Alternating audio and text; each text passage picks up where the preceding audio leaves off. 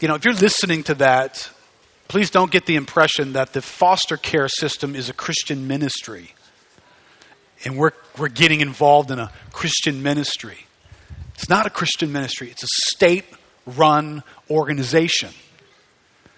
And so the access that we have and the ability to bless and to bring blessing into the, that setting is just God opening doors so that He can flood that place with His life giving care.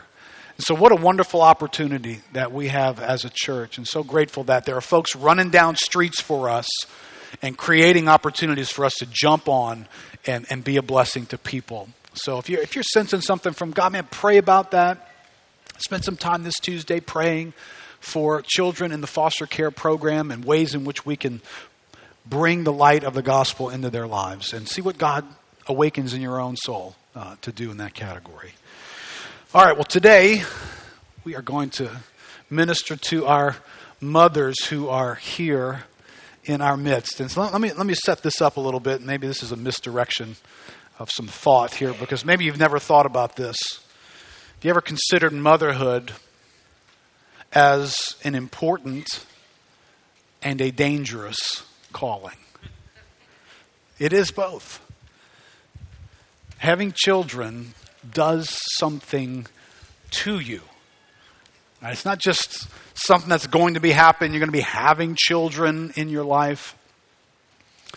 Having children does something to you, and, and once you cross that bridge, there's no coming back. Once you have children, you, you, you can't go back and be whatever it was before. That's no longer, that doesn't exist anymore because there's something about those children in your life that has redefined you. So let me just, I jotted down some thoughts just to get you in this category. You're being honored today as a mother, it's because you've been blessed with children. If you've been blessed with children, then it's safe to say that has recalibrated, reoriented, and recharacterized the rest of your life. From that moment forward, you will never be the same person again. You have spent your life, or you are just in the throes of beginning to spend your life distributing little pieces of yourself into these children. And so, in some ways, part of you is disappearing from you and it's going to be lodged inside of them. And, and, you're going to be downloading, if you will, downloading your life into their lives in the time that you spend, the energy, the thoughts that you spend with them, through instruction and correction and discipline, through advice and influence and example. Through the passions and the pursuits of your life, you're, you're going to be pouring out part of you into another address, and you will therefore pay attention to that address for the rest of your life. Now, I know I probably don't need to raise the question that if you're here and you're not sure that you're a mother, but just in case, I thought I'd put together a qualifying list to clarify whether or not you're a mother. All right? So you know you're a mom when, right, start of the day, having a shower becomes a privilege and not a right, and going to the toilet becomes a spectator sport. You're just wondering if you're a mom. You know you're a mom when on any given day you aren't sure if you've brushed your teeth or applied deodorant. You know you're a mom when peace and quiet cause suspicion. when a sick day means you still do everything you normally do, only you stay in your pajamas. That's what a sick day is for you, mom. You know your mom when you count the number of sprinkles on each kid's cupcake to make sure they are equal. you know you're a mom when you want to take out a contract on the kid who broke your child's favorite toy and made him cry. You know you're a mom when you have time to shave only one leg. uh, you don't need to raise your hands on that one. or your leg. You know your mom when you hide in the bathroom to be alone. you know your mom when your child throws up and you catch it. Uh, you know your mom when someone else's child throws up at a party and you just keep on eating. Uh, I don't get this one, but maybe you moms do. You know your mom when you consider finger paint to be a controlled substance. All right. You know your mom when you master the art of placing food on a plate without anything touching. Some of you have children that require that. You know your mom when your child insists that you read Once Upon a Potty out loud in the lobby of the doctor's office, and you do it. You know, your mom, when you hire a babysitter because you haven't been out with your husband in ages, then you spend half the night talking about the kids and checking on the kids on the phone. You know, your mom, when you hope ketchup is a vegetable because it's the only one your kid seems to eat. when you find yourself cutting your husband's sandwiches into unusual shapes, you can be pretty sure that's an issue of being a mom. When you fast forward through the scene when the hunter shoots Bambi's mother, you know you're a, a mom in that moment. You know you're a mom when you can't bear to give away baby clothes because it's just too final. Some of you moms know what that means. You know your mom when you hear your mother's voice coming out of your mouth when you say, Not in your good clothes! Uh, you know you're a mom when you stop criticizing the way your mother raised you. and lastly, uh, you know you're a mom when you say at least once a day, I'm not cut out for this job, but you know you wouldn't trade it for anything. So, moms, if you're not sure you're a mom, you probably found yourself somewhere on that list, and that is your life at some season or another. But let me go back to my thought here. Being a mother being a mother is a weighty issue that is, that is bound up in your children. Right? You just you're not a mom without them. Which makes your child your children two things in your life. It makes them very important in your life.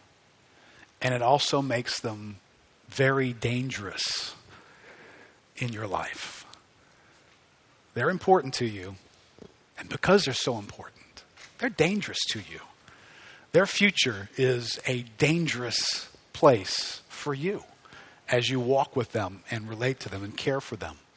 Uh, Jason had passed along to me an article this week from Elyse Fitzpatrick. You guys remember Elyse, who was here a couple of years ago, our ladies' conference. she just had an interesting insight. She says, Well, here comes again, Mother's Day or as I like to call it, the great day of guilt and discontent. Ugh. this is this is truth. Men, you will relate to this statement like you never imagined. Men don't know what to do with it. It terrifies them. They hope that the gifts they've chosen will please their wives and mothers. They don't want to be known as an ungrateful person who failed to properly honor the woman who gave him life or birthed his children. Women don't know what to do with it either. Mother's Day angst sounds like this I wish I were a mother. I wish I were a better mother.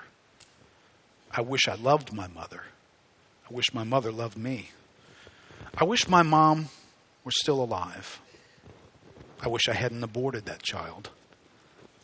I wish I could have children. I wish I knew who my mother was. I wish I hadn't given my baby away. I wish my children loved me. I wish they would write. I wish they were still alive.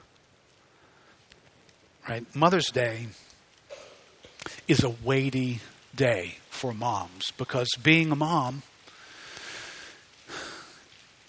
being a mom is a very very important role and it is also a very dangerous role to play in your life. So, about almost every year or every couple of years, I set aside Mother's Day to preach on motherhood. Uh, for me, no matter what we give you in the foyer, uh, I, I can give you no greater gift than something of revelation from the Word of God that will feed your soul and help you in this great calling of being a mother. Obviously, as Elyse points out, men have a different perspective. We walk with mothers. We don't experience life through the lens of a mother. We didn't carry that child. We didn't nurse that child. There was a different role for us to play.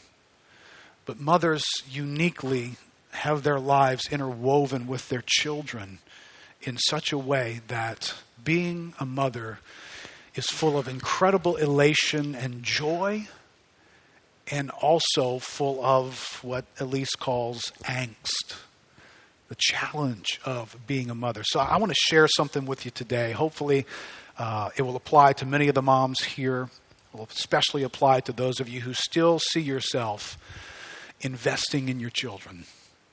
You still have high aspirations for your children. And, and if you're a mom in this room, I just described you. There's just no way. You, your children never stop being your children. You're never done being a mother. The, the role changes, the daily interactions change, but you are never done and you never stop carrying them in your heart. And so they can be a great source of joy and a great source of angst and struggle and fear. So I, I hope today will bring some perspective in helping you to care for your children. I titled the message The Motherhood Formula. Let me start with a story about a child like Tim. Once upon a time, there was a little boy named Timmy. When he was born to his young mom, Eunice, she had the highest of hopes for who he would be one day. Like all moms, she lived with the possibilities that that tragedy or disease could touch her son, like she had seen it touch others. She faced a mother's fears about whether or not Tim would fit in, whether he'd be picked on because he was timid and introverted and rather shy. He was prone to weakness and illness. He didn't fit in with the popular, more active kids on the playground. Then there was the issue of Tim being biracial and sort of not fully accepted by either side of the family. More than likely, she faced her own questions of whether she was doing a good job. And what about his future? What about his education? What kind of job would he be prepared for?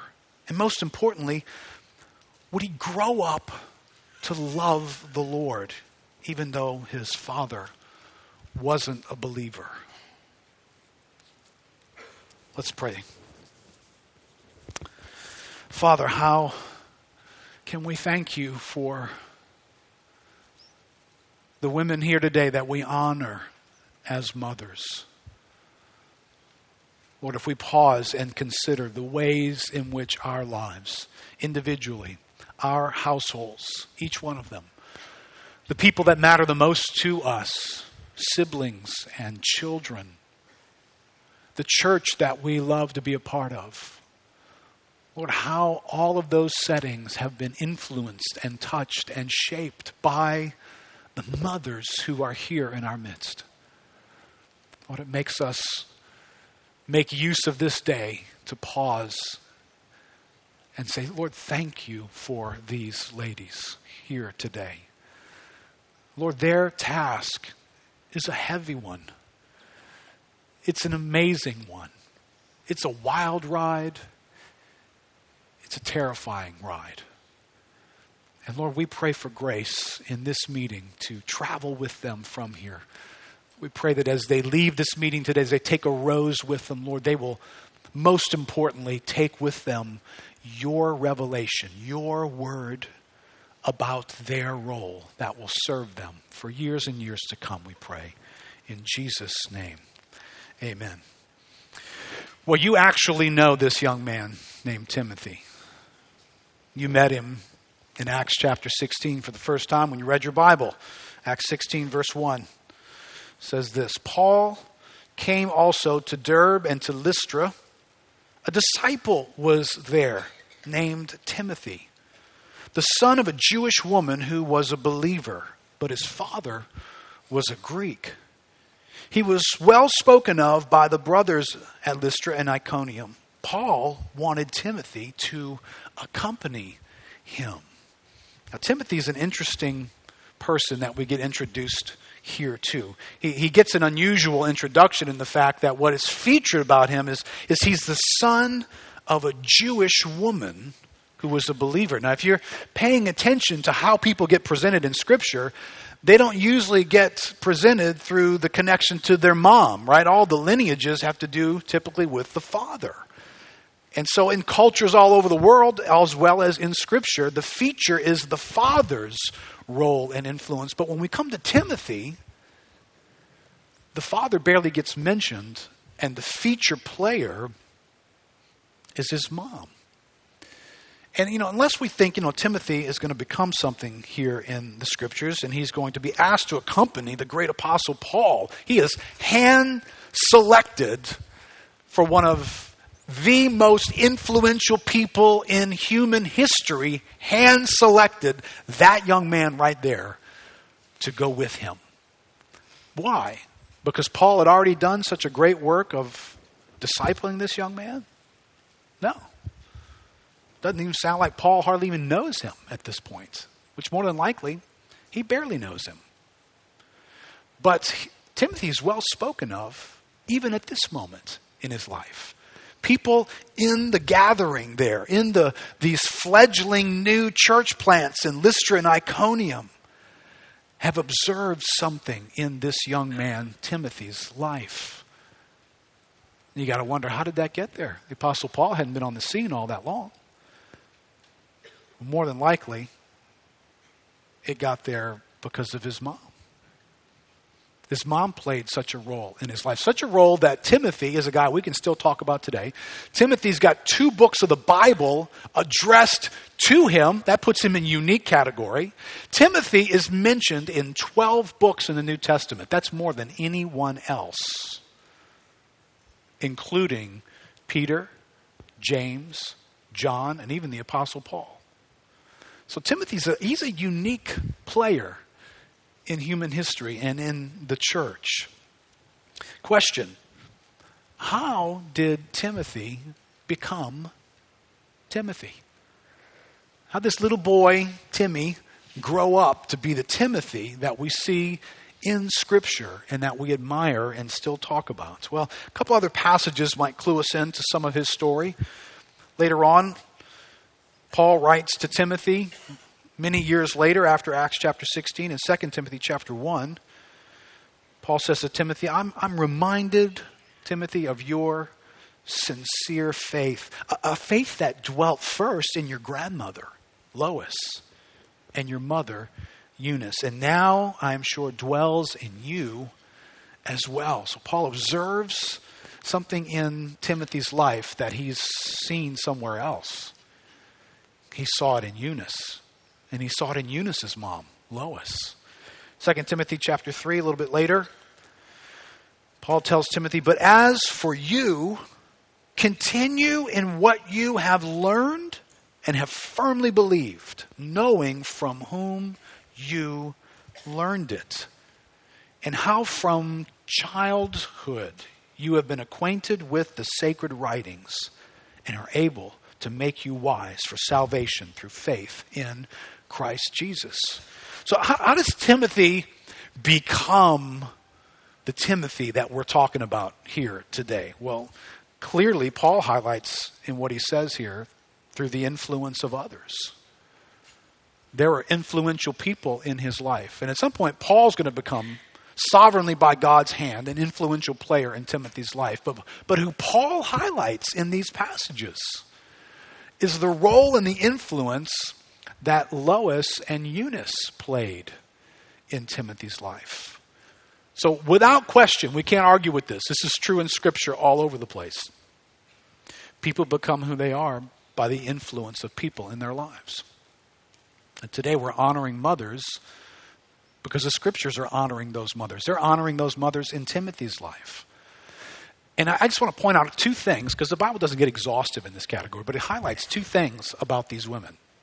It highlights their faith, their observable experiential faith in their life that Paul could observe and others could observe, and most importantly, Timothy could observe. And it, and it highlights their love for the Bible.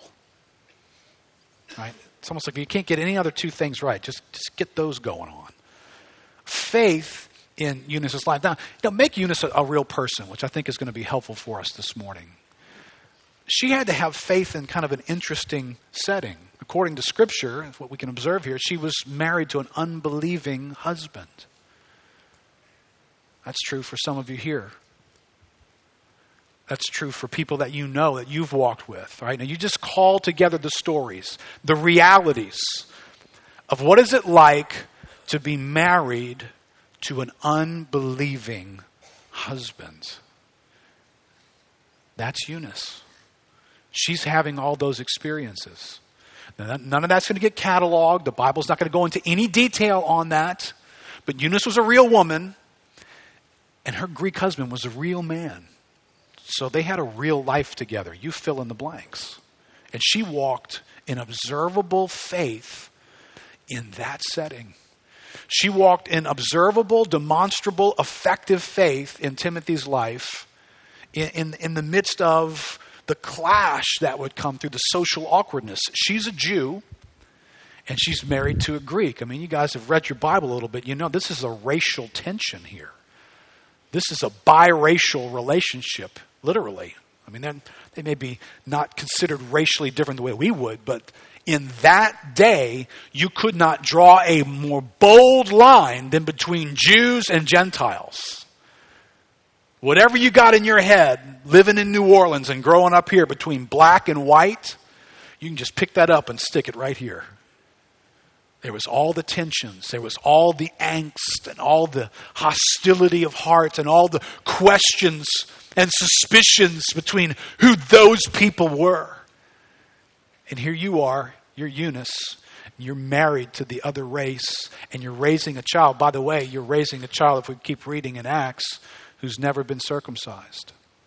So already you can see this child of a Jew hasn't been circumcised. You understand how controversial that would have been for him to have been raised in a setting where the mark of the covenant people was circumcision, and that boy right there is not circumcised. She's having to figure out how to live life, perhaps at some point, as a single mom. The, the verbiage in this passage lends the possibility that Timothy's father's no longer there, he's dead. She's a single mom, right? Single moms here. You know it takes an amazing faith to go the role of influence and care alone. More than likely, Eunice has lived in a season of having to raise Timothy and perhaps other children by herself. She lives in a culture that is screaming and pulling on her family. Right, we talk about the American culture, but, but she's, you know, she's not in Jerusalem. She's up around the Mediterranean. So she's well away from the epicenter of religious culture. She's, she's in the Greek and Roman world with all of the abuses and the sexuality and the impurity and the, the idolatry and the polytheism all around her, and she's raising this boy in that. All right, now can you get a feel for what it means to have highlighted the faith that's in that woman in her life? I think I wrote this in your outline. A life full of faith commends something more effective and powerful to a child than a life full of comforts, possessions, and even security. Right? Wouldn't, wouldn't we want for Timothy to have a stable home environment? We would want there to be a, a healthy marriage between Eunice and her husband. We would want there to be consistent provision. We would want there to be needs that she's, she's having to go through who knows what just to be able to pay bills. Listen, we are taught by our culture to make those things non negotiables for our kids. Our kids have got to have that. They've got to have a place that's secure. They've, they've got to have the right education. They've got to have money in their life. And, and we, we go after that in such a way as though that is going to be what is going to most effectively transform their souls. That's what's going to bless and minister to their, to their lives. Hey, look, I mean, I grew up in the same neighborhoods you guys grew up in. Listen to the same kind of ideas. Had it filter through my lungs. So it's a fight not to think that the future of my children is all about what I can provide for them and whether or not I can buy that for them and whether I can send them to that college or not. It's a struggle, isn't it? But if you, if you want to cling to something, cling to what Eunice gets highlighted for here. She was a woman of faith. She was a woman who had a giant trust in God in the midst of this, and that had an impact on Timothy in his life. She was a woman, along with her mother, who loved the scriptures. And Timothy traveled through this place. You can see it in this verse here where he travels from being acquainted with Scripture to learning Scripture to being firmly convinced in believing Scripture. You see it in 2 Timothy 3.14. But as for you, Timothy, continue in what you have learned and have firmly believed, knowing from whom you learned it and how from childhood you have been acquainted with the sacred writings which are able to make you wise for salvation through faith in Christ Jesus. You know what's amazing about this verse? Right, you have Acts chapter 16. Timothy's a, probably a teenager at that point. Paul is saying, I want him to come with me. Second Timothy, uh, I didn't do the math. You're probably 15 years later, 16, 20 maybe years later in Timothy's life. All right, so Timothy's come a long way. Timothy's been accompanying Paul the great apostle Paul. If anybody could teach some serious theology to this boy, it's the great apostle Paul. And they've been spending time together. They've been writing things. Timothy gets included in things that Paul is writing to the churches. He's hearing Timothy speak, uh, Paul speak and teach. Timothy has been affected by Paul's incredible ministry. And yet, even at this point in Timothy's life, the Apostle Paul turns around and says, Remember the things your mama taught you. That's pretty amazing. Mothers, do not overlook what you are installing in your children's lives. That they could be standing in a pulpit like Timothy was 15 or 20 years later, and what you taught them is foundational to what they're saying to those people that day. You just thought you were reading a Bible story. Now, you were doing something amazing and eternal in their lives. Uh, let me just side note here all the, all the young people, children, teenagers, listen for a second here. There's something in this passage here that, that, that you cannot, must not overlook. At some point, Timothy was acquainted with sacred writings. He heard Bible stories. Don't know, maybe he had one of those Father Abraham songs or something that he learned, you know. So he had these concepts in his head about people from of old and these concepts about God revealed in the law and in the example of the temple and what all that meant. So he had all these images and he was a kid with that. At some point, you have to learn what that means. You just can't know about it. Do you understand the, the danger for being a person who just knows these things? At some point, I think the teenage years are good years for this at some point, you got to transition from knowing all those stories that mom told you about, all those images that you learned at the feet of your parents and in Sunday schools. You have to start asking some serious questions about these things. You've got to learn what they mean. And Timothy has done that. And when he learned what they meant, he became a firm believer in those things. If you're 20 something, 30 something, and all you got is Father Abraham stories floating around in your head, you're in some serious trouble right now. Because the world is spending 24 7 convincing you of something else. Not a little bit, but a lot, and they're good at it.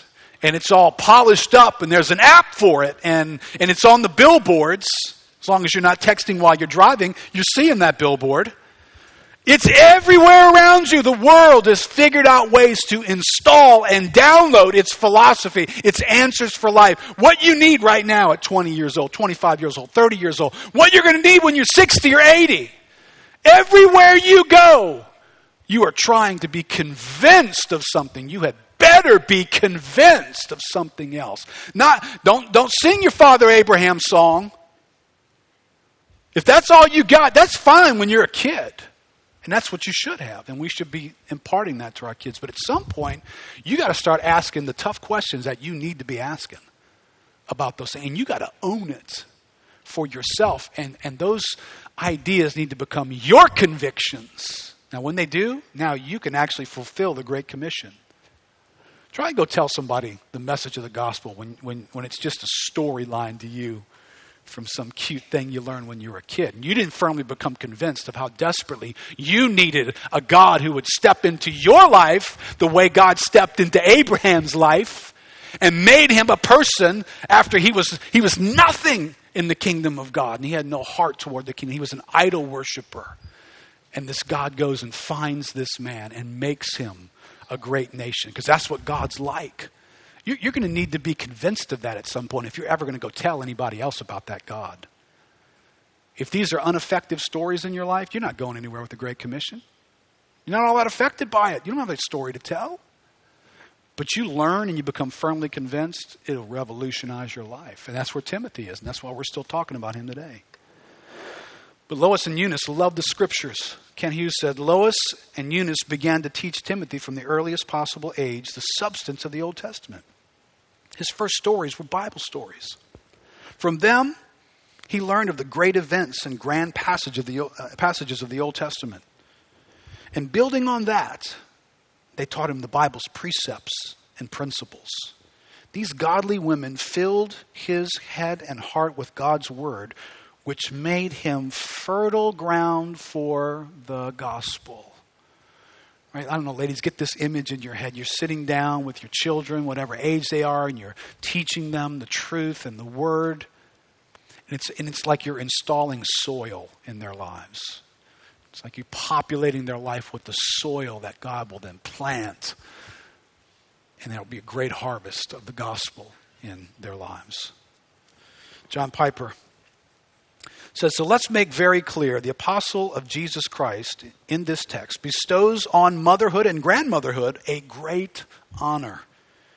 You have a calling that can become the long remembered ground of faith, not just for your children, mark this, but for the untold numbers who will be affected by your children. And that's in addition to all the other thousands of ripple effects of faith in your life. And so, mothers, you are, you are walking in faith like a Eunice and a Lois, and you are loving the Bible and imparting it to your children. And, and that's, of all the things, I don't know, you know, whatever else there was to know about Eunice and Lois, that's what we walk away knowing. Don't know much else. Don't know whether they were the prettiest ladies on the block or not. Don't know whether they were a mover, a shaker on some activity happening here or there. But what we know about them is that they walked in faith that had an impact, and they loved the Bible, and they gave it away. Right? That's what we know. All right. Now, at this point, if you're a mom or a dad, I'm picking on moms this morning, I wonder how many mothers are aware today that you, you are looking for a Timothy formula. You want to know what do I need to do in order to have Timothy's. I, I, want my child to be great in the kingdom of God. I want them to know and love God. I want them to do the things that Timothy did. So, what, what do I need to do? What's, what's the formula? What's the, what's the formula? What do I do here, right? I made a formula there. If we got Lois plus Eunice plus faith plus Bible equals Timothy. There you go. There's your formula right there. Oh, now here's the only problem formulas aren't in the Bible. Formulas are inventions that we do. And if we want to talk formulas, right? I mean, I've got to make use of my engineering background. If we want to talk formulas, Now we're into the realm of math and science. And, and, in order to create formulas, formulas get created when significant study of data is done over and over and over and over and over again until you become convinced that within the realm of possibilities, this is always the way it is. So you create a formula, you know, Pythagorean theorem, a squared plus b squared equals c squared. You guys remember some of that? Right? Playing with triangles lately? that's what you come up with. That's always true. Draw the triangle however you want. You know, it's always true of certain triangles, actually, not of all. But in the Bible, is that the way it is? Is the Bible giving us formulas? We read these passages. Is this a Timothy formula? Well, we probably need a lot more data to know what's, what's in this formula. All right? Uh, did, did Timothy have brothers and sisters? Well, we don't know. Bible just doesn't tell us. How many guys would assume that Timothy had brothers and sisters? In this culture, more than likely, many, several. Right? matter of fact, when father, fathers tried to raise up sons, to kind of take the family business, provide for. There was a bunch of motives for why people had big families back then. So more than likely, Timothy's got brothers and sisters. Um, do we have, have any idea how Timothy's brothers and sisters turned out? I mean, we have we got Lois and we got Eunice and we got Faith and we got the Bible. Were they all Timothy's? I mean, Timothy's the only one get mentioned here. Paul didn't show up and say, "Hey, I'll take Timothy and Petey and Freddie Jr. And um, just give me the whole lot. Give me all of them. They're amazing. Every one of these kids are amazing. Uh, only Timothy. I don't know what to conclude by that, but I'm, I'm, I'm not given enough data to create a formula here. And what about Eunice? She's a woman of faith, and a woman who loved the Bible. What was the rest of her life like? What was she like 24 7? What was she like after 10 years of raising Timothy? What, what do we know about her? We know these two things, but is that exclusively giving us an insight into what Eunice was like all the time? Now, if you've done this, it's interesting because, you know, growing up having kids, we were always trying, probably look for formulas, what we were always doing, trying to find somebody's formula that could work. So you'd sit down with, you know, older women and sort of say, okay, tell. we never asked this question, but it, I, I'm looking back thinking, I think this may have been what we were asking. Tell us your formula. tell us your formula to get kids like that. I want Timothy's. Tell us your formula. And many of them, because you're looking at little bitty pieces of data and you're leaving out so much. And many of them would probably start the conversation by laughing. They just kind of laugh and go, well, it wasn't always like that. And that's kind of the way they'd start the conversation. And then they'd start filling in some of the data. They'd talk about themselves, you know. You wonder, I mean, if you had coffee with Eunice and you said, Eunice, tell me, how did you get Timothy to be like that? And she, uh, when she's done laughing, she breaks out coffee and y'all start talking. And she said, Well, I know you haven't heard about the day that I, I, chased Timothy's father around the house with a kitchen knife. I was ready to kill that sucker. Um, and you know, nothing got said in here about that about that season of depression that I went through, because my, my you never could tell when my husband was coming back or not. I I didn't know I didn't know what he was going to be like next. He was running around and running around with other women. That was really hard for me. I don't know how Timothy handled that, or that the loneliness I went through. I wonder if Timothy sometimes felt like I was really self absorbed because I just felt so lonely. My husband didn't love God. It was just me loving God, and I just missed that so much. Or, um, you know, you probably didn't get a chance to read about, you know, what, you know, Timothy wasn't always Timothy. Ever have parents tell you that? You know, Timothy went through a time where he was, I don't know, he was just weird. He just, well, he didn't want to be around anybody. You know, he was real quiet and withdrawn and awkward to be around. And, you know, he'd, he'd, he'd bite you or he'd ignore you. He was just, he was a, he was a weird little kid. Uh, and, and then there was that time he was just so unresponsive. And as a teenager, I couldn't get him to say more than, huh? Yeah? Huh? Right, now do you recognize none of that is in this story? Is it not in this story because Eunice never experienced any of that?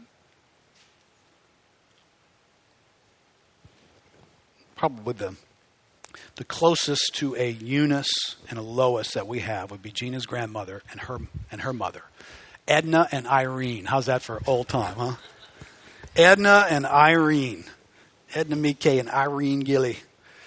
And these, these, were, these were godly women. They, they loved God. You know, I've told you before, Edna's legacy of having raised four daughters and then raised a granddaughter as well in that mixed uh, was to have three of them go on to marry pastors and be serving churches uh, to this day. Three out of the five. Another one of the others, all of them believers. One of the others served uh, full time as a staff member in a church for a good number of years. And so Edna's got some legacy. And so, you know, it'd be very easy, and I'm sure we did this with her, but her answers were just non formulaic. Edna, what's the formula? What'd you do to get from here to there? Now, of course, if she filled in some of the details of some of her children, my mother-in-law in particular, um, it would be a colorful, colorful track of how Timothy ever became Timothy. But she didn't have much of a formula. You know, you'd ask her these questions, and she just, oh, I don't know. I just, I just did this, and she just was a simple woman who loved God. There wasn't this complicated formula anywhere. So not only in, sometimes in people's lives, there isn't some recipe, there isn't some formula, there isn't some one, two, and you'll get three all the time. And it's not in the Bible that way either. But, but here's the danger moms, be careful that you don't create a motherhood formula where the Bible hasn't created a motherhood formula. And I'm talking about mothers today, but this, this is very tempting to do all over the place in life. I, I'm tempted to create a pastor formula. Right? And I can study Paul's life and I can use him as an example and look at the way in which he do things and the things that he taught, the influence that he had on young guys like Timothy, the way in which he raised up leaders and commended that we should do the same. The things that he influenced churches to accomplish, things that lasted and lasted and lasted. And I can stare at all that and I can create a Paul formula. This, this is the pastor formula that if I do this and I do this and I do this, I'm going to get that. But it's not in the Bible that way, is it? Right? You just read Timothy, if you just read Timothy's account from Paul, you would think Paul, he did all the right things, he's going to get all the right fruit. Well, this is just a couple of things he tells Timothy. Timothy, do your best to come to me soon. For Demas, in love with this present world, has deserted me and gone to Thessalonica. Crescens has gone to Galatia, Titus to Dalmatia. Luke alone is with me. Earlier in the same book, he says, You are aware that all who are in Asia turned away from me. Wait a minute, Paul. You said all the right things. You did all the right things. You had the right technique to raise up leaders. Paul, you were doing it all. How did everybody desert you in Asia? How did those who were following you and close to you and believing with you fall in love with the world and walk away from, from the ministry you were leading, Paul? If you follow Paul's story, and visit the churches that Paul was involved with. The Ephesian church. Paul spent more time in Ephesus than he spent anywhere else, pastoring and caring for those people, laying the foundations for all that that church would be. And yet, you don't even get out of the first century before the Bible turns around and says, Ephesus, you have left your first love and are needing to be restored. Wait, wait, wait, what? That's the church Paul helped establish. Paul, Paul did all the right things. He preached all the right messages. He lived amongst those people. He said that to them. I shed tears, you remember, in Acts? When he calls the Ephesian elders over, all the labor, all the manner of life. Paul did it right. And we don't get out of the first century that that church isn't falling apart. Did Paul do it right in Corinth? Paul preached right to Corinth. Because, you know, if you're wanting to shop for a catalog of sins, I would tell you to open up to the Corinthians. But Paul, Paul did it right, didn't he? Did Paul preach the gospel to the Galatians because they were the most legalistic people around? But yet, Paul opens the book up saying, The gospel which I received and have shared with you. Wait, so Paul, you shared the gospel with them, and that didn't rescue them from embracing legalism like nobody else did in the New Testament? Listen, we, I, I want to create formulas. Mothers, you are going to be very tempted to create these formulas that if you do this and then you do this, then you're going to get this. You're going to get Timothy's. This is how you get Timothy's. Except the Bible doesn't present it that way. Have you ever noticed that, that God's not bound to formulas? If there's anything you learn from Jesus showing up, putting his feet on planet Earth, you learn that God is not bound by formulas. Right? Remember the formula for H2O? Water?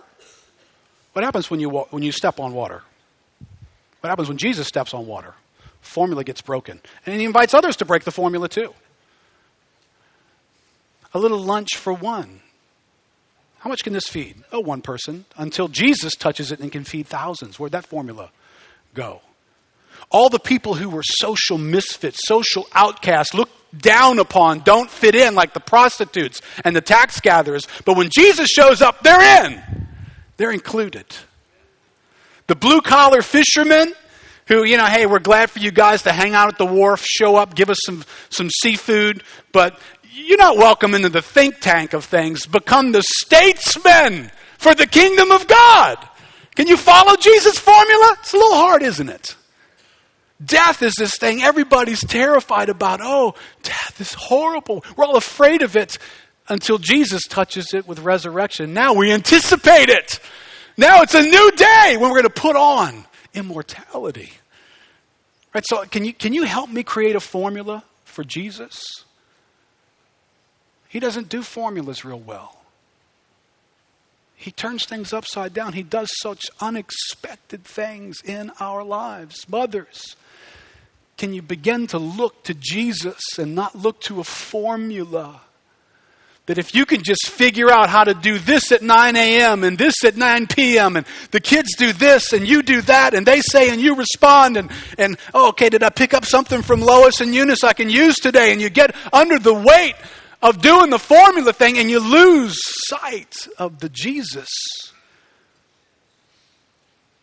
who's the real mover and shaker in the midst of this, right? How does Timothy turn out to be Timothy? 2 Timothy chapter 1 verse 3, Paul kind of gives it away here.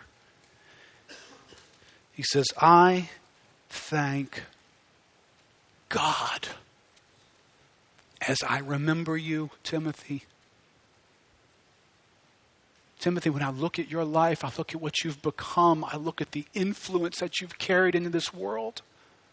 I thank God for who you are. John Stott says this is significant.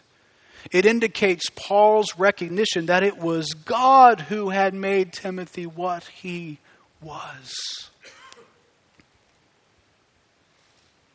Listen, are, are, are we forgetting something here? How did, what's, the, what's the greatest thing about Timothy's life? Well behaved, well spoken, glad for those things. It's the greatest thing about Timothy's life is that he's saved, is that his blinded eyes have been opened, that he sees the living God. How many y'all think Eunice did that for him? Right? Ephesians chapter 2. Mothers, there are certain things in your children's lives that you cannot do. Only Jesus can do them. Only He can show up and break the formula of their lives. Ephesians chapter 2, verse 1. This is Timothy. Timothy, you were dead in the trespasses and sins in which you once walked, following the course of this world, following the prince of the power of the air, the spirit that is now at work in the sons of disobedience, among whom we all once lived in the passions of our flesh, we wanted to do these things, carrying out the desires of the body and the mind, and were by nature children of wrath like the rest of mankind. But God, being rich in mercy, because of the great love with which He loved us, even when we were dead in our trespasses, He made us alive together with Christ. By grace, Timothy, you have been saved. And He raised us up with Him and seated us with Him in the heavenly places in Christ Jesus, so that in the coming ages He might show the immeasurable riches of His grace in kindness toward us in Christ Jesus. For by grace you have been saved through faith. This is not your own doing, it is the gift of God, not as a result of work, so that no one may boast. Timothy, I see that in you is the same faith that I observed in your mother Eunice, and that was also in Lois. Timothy, have you read Ephesians chapter 2? Did you see where that faith came from in them and where it came from in you? It was a gift of the merciful God. It came from God. Eunice can't give that faith to Timothy. Lois can't give it to Eunice. You got to get that from God, mothers. There's a boundary around who you can and who you can't be to your children. Follow whatever formula you've created. You can't do Ephesians chapter 2. Only God can do Ephesians chapter 2 in the heart of a person. Any person. How does Timothy get to be a saved Timothy? The same way anybody gets to be a saved person. I look at my life as I read that passage in Ephesians chapter 2. I didn't have a Lois or a Eunice.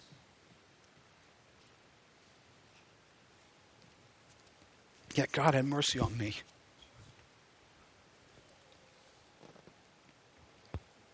I was never exposed to gospel preaching growing up. I was never led in a devotion. I was never encouraged to read the Bible. How did I ever become a Timothy? Because the same God who saved Timothy saves me. You don't have to have a Eunice to become a Timothy. I didn't have one, and many of you didn't have one. Mothers, mothers, be very careful what you do with these passages. They are very helpful, they can become very dangerous. So, this, this is part of the challenge that comes to us when we take what the scriptures say by way of human example and we make use of it and we preach it. I've done it many, many times. And we recognize the human element present in this passage. Eunice and Lois are being commended for their life of faith and for their love of the Bible and imparting it to Timothy.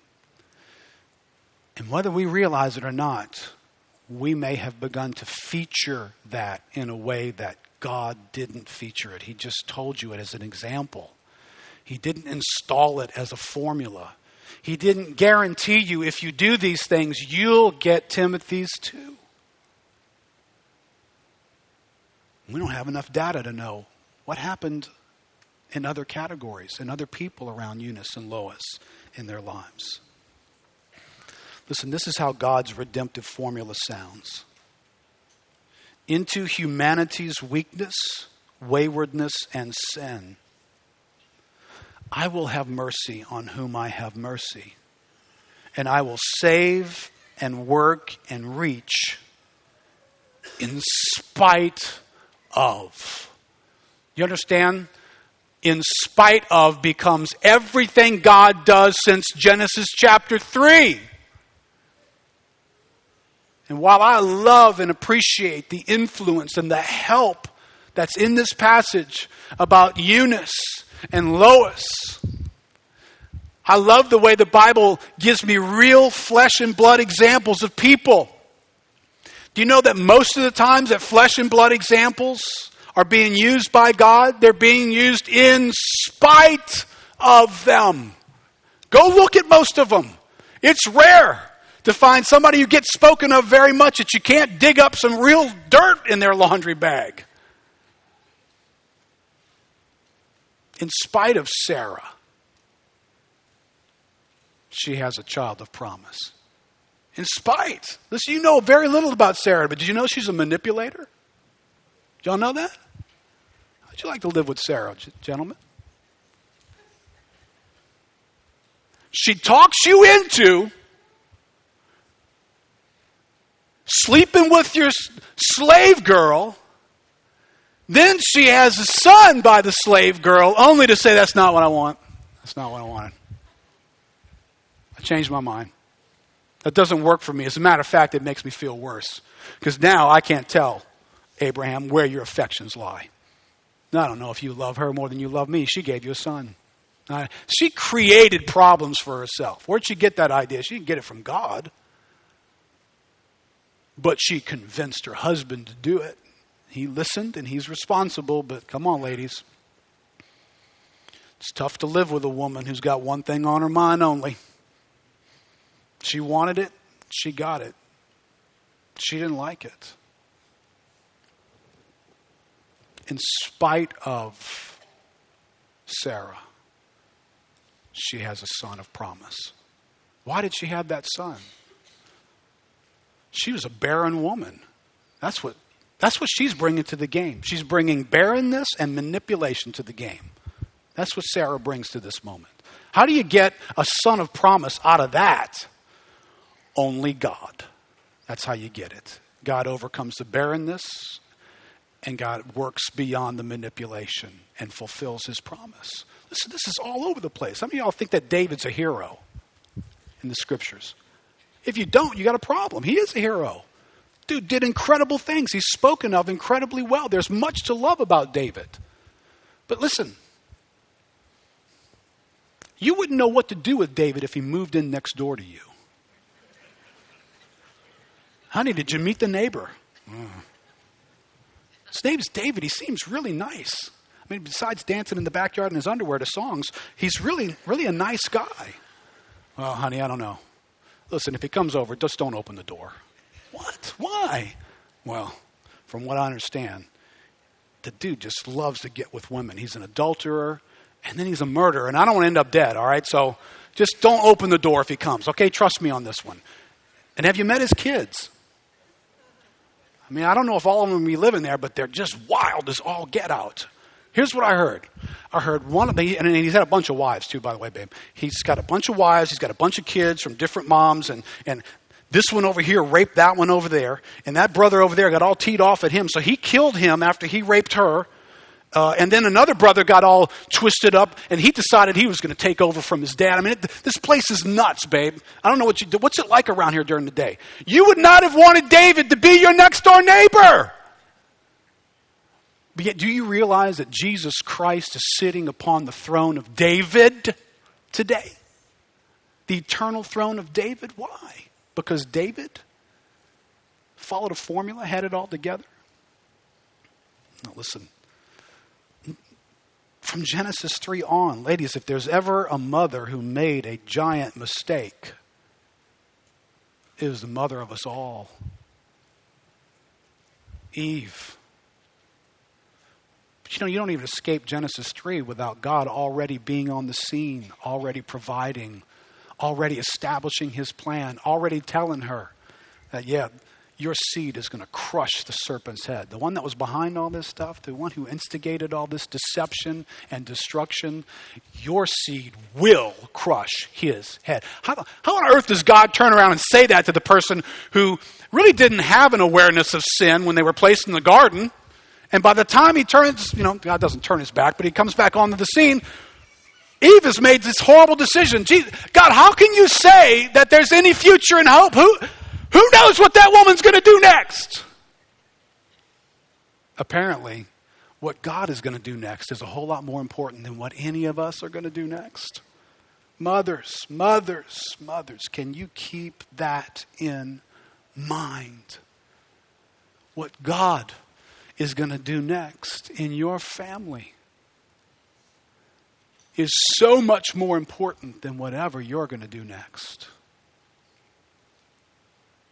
I think God would give grace to the angst and the weight and the dangerousness of being a mother if we can keep God in sight this morning. So, why don't we do this?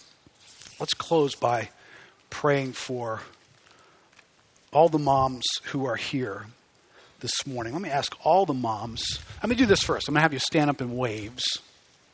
Let me ask all the moms who still have children at home if you would stand up first.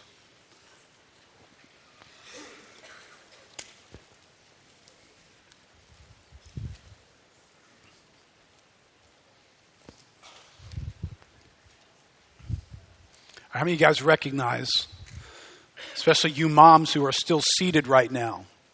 You moms who are still seated, can I, can I, can I point something out for you? You moms seated, that you, you, whether you realize it or not, and whether you've been doing this or not, you have a role in the lives of all these women standing right here. You have a Titus 2 role in their lives. See, because there's a bunch of them here right now that they're desperately trying to figure out a formula. Matter of fact, they're enslaved to trying to figure out a formula. When they, when they go home from encountering something that's working somewhere else, some of them go home and bludgeon their husband. Because he's the reason why the formula is not working. And so they kind of attack their husband over if you would just do this or that, our whole family would change. Some of you wives that are sitting down right now, you need to go out and have coffee with some of these ladies. And you need to talk to them about the formulas of life. I'm serious. Because you've lived long enough and you've experienced enough life and you've loved enough of the Bible to see some things about God that some of these moms desperately need to see. All right, all the other moms. Let me have all the other moms here. Go ahead and stand up. Moms with children not living at home. Probably you are in the grandparent years as well, so you have generations in your life. Guys, if you look around, I think you see why we preach Mother's Day messages. That's a lot of our church, isn't it? Our moms. All right, moms, before I pray for you, I just want to give you a couple thoughts. I think I wrote some of this out in your outline, so take it home and look at it carefully. All right, so if if you're not going to be a mom for the sake of a formula, if I do this and then I do this, I get this. So I got to keep doing this, I got to keep doing that, I got to get that. Right, so if that's not why you're going to go home and be full of faith and loving the Bible and living as a mom the way God has called you to, why, why do it? Well, here's the reason just be a faithful mom for the glory of God. Don't, don't, don't try and be a mom who has mixed up something here and decided, I want to be this kind of mom because I want to get those kinds of Timothys. If you, if you do that, can I just tell you, you, you are going to you're going to be hell to live with because it's very frustrating for you to be measuring who you are on a moving target named young Timothy. Doing well one day, stinks the next day. Doing well one day, stinks the next day. Speaks to you today, says great things, won't speak to you at all. Um, and then you're trying to figure out who am I in that moment. Or can you just decide you're going to get up in the morning and you're going to be a faithful mom for the audience of God, for the pleasure and glory of God. You, you, you leave the kids in God's hands. I don't think Eunice was saying, I can see the day when the great apostle Paul is going to show up and pick one of my kids. He's going to pick mine. He's going to pick little Timmy. Um, I, I don't think Eunice was doing that. I think Eunice was just living her life for the glory of God. Therefore, she was full of faith. And she loved the Bible. And she just lived that way amongst her kids. I'm trying to see if if they validated who she was or not. Just living for God, for His glory. Walk in faith for the glory of God. Get up in the morning, walk in faith for the glory of God. Love the Bible for the glory of God. Not as a coin to be deposited in your kids for later reaping. God's formula has always, listen, always, always featured God. If God has got a formula, He's it. He's the feature in this, not human contribution. To all the mothers here who are flying solo, single moms that are here, moms who are married to a, a man who doesn't follow God. His delight is not in God. Listen to all you moms, do not underestimate your influence in your children's lives. Eunice brought influence, even though all those factors that you're experiencing were a part of her life. Ladies, do not underestimate what God does through you in your children's lives. Now, to every mom here who's taking a piece of yourself and putting it into your children, do not overestimate the role that you are playing in your children's lives and therefore forget about God playing his role. There are things in your children's lives you cannot do. As a matter of fact, the most important things in your children's lives you cannot do. Only God can do them. If you begin to think that you are the one who has to do them, discouragement will eventually shut you down in the categories of faith and just loving the Bible. So I hope today, I hope you discovered that there isn't a motherhood formula. Sorry for the bad title there. There's no formula that you can follow that will guarantee you Timothy's. The Bible never meant to sound that way. We might have made it sound that way. So we want to pray for all you moms to be moms for the glory of God, for His pleasure and His delight in the fact that you wake up every day answering a call and trusting what God will do in your children's lives. Not looking to you to make something happen in their lives, but looking to the God who makes anything happen in any of our lives. Let's pray together.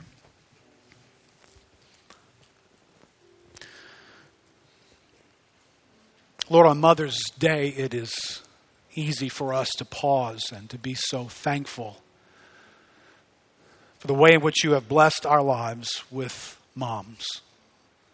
Lord, none of us, none of us can recall perfect moms. Lord, none of us more than likely escaped childhood without a few scars. but Lord, as we have grown, we have grown to appreciate the life our moms lived, the sacrifices that they made, the way in which truly they took a piece of their life and put it inside of us. Is it any wonder that they might like for us to stay in touch? Connect with them download how we're doing because there's a piece of them inside of us.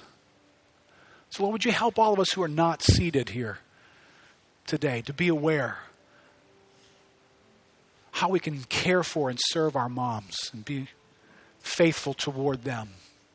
But Lord, for all these ladies that are standing here today, Lord, I, I pray that revelation from your word, truth about you, would flood their souls. Lord, I pray that you would rescue moms from taking an important task and letting it become a dangerous occupation. Lord, that you would rescue them from the day that being a mother seems to feel so heavy it's unbearable. Being a mother is equated with the angst of motherhood rather than the freedom and joy and delight. Lord, I pray that you would lift from the shoulders of moms here today, the shoulders of moms who are going to run home to nursing children, noise around their feet, a pace that doesn't seem to ever slow up, to the moms who are here who are hoping today that they'll get a phone call from their son or daughter who is miles and miles away. Lord, every one of these moms has high hopes for their kids. They uniquely love these people. Lord, I pray for grace from you this morning. That the hope for their little Timothys would lie in you, Lord. You would be the source of their hope, their confidence, their peace, not themselves, but the God who breaks the formulas in our lives as only you can. Bless these moms today, Father, in Jesus' name. Amen. Amen. We love you, moms. Y'all have a great day. Be honored today.